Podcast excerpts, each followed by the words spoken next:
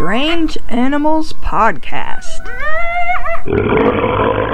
Welcome to Strange Animals Podcast. I'm your host, Kate Shaw. If you follow any paleontologists on social media, you've probably heard them talking about the new Spinosaurus article just published in Nature. It sounds like the sort of discovery that makes other paleontologists take a closer look at fossils of dinosaurs related to Spinosaurus so this week, let's find out what that discovery is and what it means. I could swear we've talked about Spinosaurus before, but a quick search revealed that we actually learned about its relative, Baryonyx, in episode 151. Baryonyx grew at least 33 feet long, or 10 meters, and lived around 125 million years ago. It had a skull similar to Spinosaurus's, but otherwise didn't resemble it that much, and as far as we know, it waded in shallow water to catch fish and other aquatic animals. Spinosaurus was a theropod dinosaur that lived in the Cretaceous, roughly 112 to 93 million years ago. It lived in what is now North Africa, and the species we're talking about today is Spinosaurus aegyptiacus, which, as you can probably guess from the name, was first discovered in Egypt.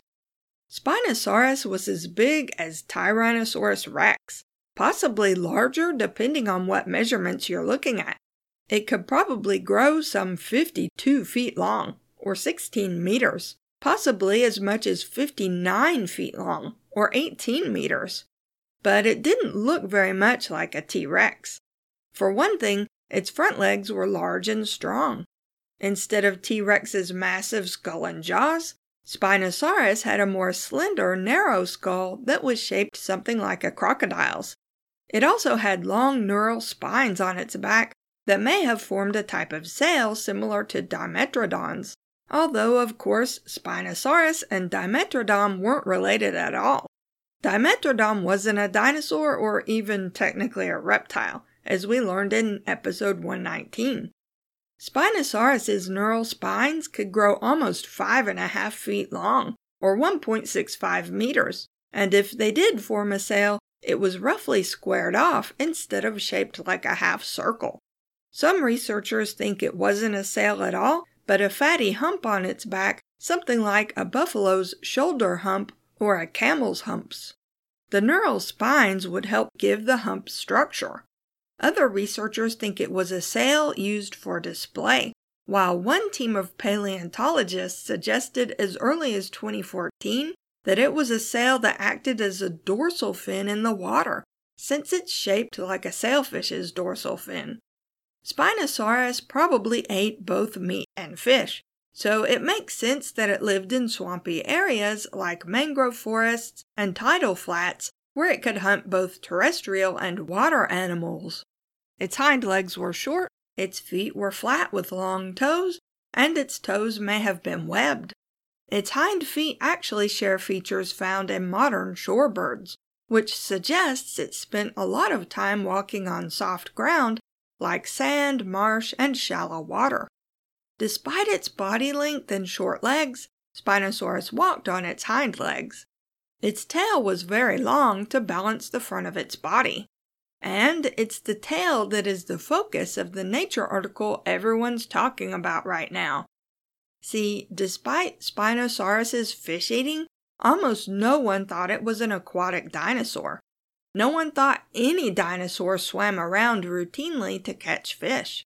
The big predators that lived in oceans and fresh water at the same time as the dinosaurs were not dinosaurs, but were reptiles like the crocodile and Mosasaurus. A few paleontologists, like the team that suggested Spinosaurus's neural spines formed a sort of dorsal fin, had started suggesting Spinosaurus and its close relations were semi aquatic. But almost no one agreed. Most scientists pointed out that Spinosaurus looked like an ordinary wading animal, not a swimming animal. Then, in an article published in Nature on April 29, 2020, just a few days ago, as I speak, a new study revealed that Spinosaurus's tail isn't the ordinary long, skinny dinosaur tail. Instead, new physical models of its tail show unambiguous evidence of the tail acting as an aquatic propulsive structure. In other words, Spinosaurus could not only swim, it could probably swim quite well. Its tail had tall neural spines like the one on its back, some of them two feet long or 61 centimeters, which gave it more surface area to push against the water. It was flexible and strong, too. So, how come no one had noticed this before? Well, no one had the right fossils. Most of the tailbones studied were only found in 2018 and 2019 in Morocco by a team of Italian paleontologists. And guess what? The team of paleontologists were the same ones who suggested a few years ago that the neural spines on Spinosaurus's back acted as a dorsal fin, led by a man named Nizar Ibrahim.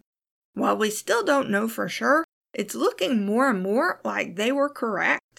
A dorsal fin provides stability in the water, and of course, it could also act as a display feature to attract mates.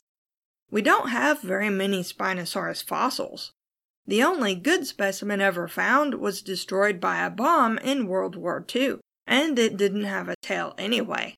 Until the 2018 expedition started turning up Spinosaurus vertebrae, no one knew what the tail looked like at all.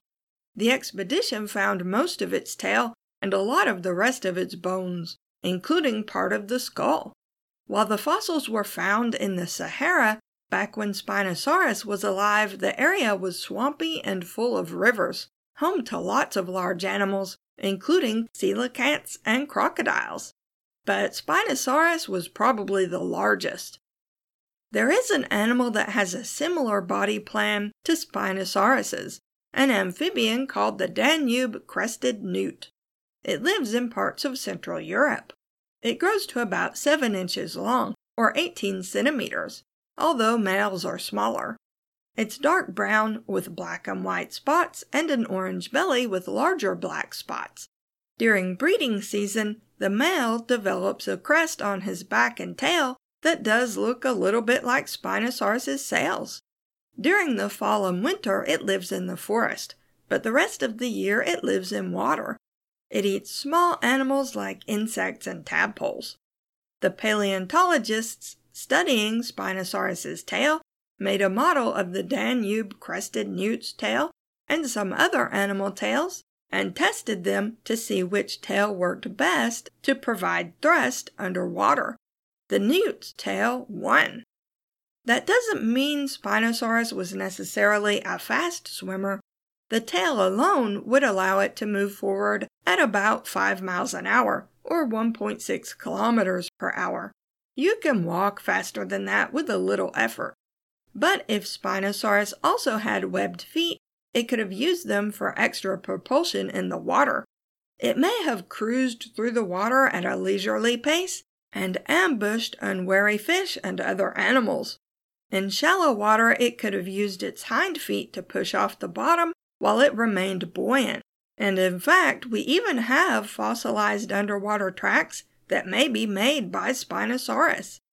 Other spinosaurids were probably at least semi aquatic too, although they don't seem to be as well adapted to the water as Spinosaurus was. But now that they know what to look for, it could be that paleontologists will discover more evidence of aquatic dinosaurs soon. You can find Strange Animals Podcast online at strangeanimalspodcast.blubrry.net. That's blueberry without any E's. If you have questions, comments, or suggestions for future episodes, email us at strangeanimalspodcast at gmail.com.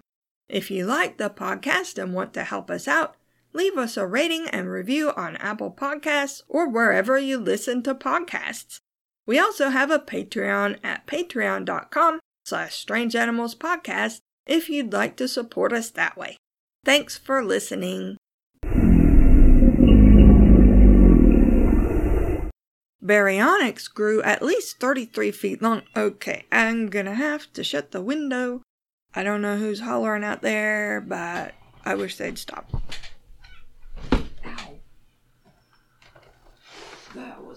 Bicho.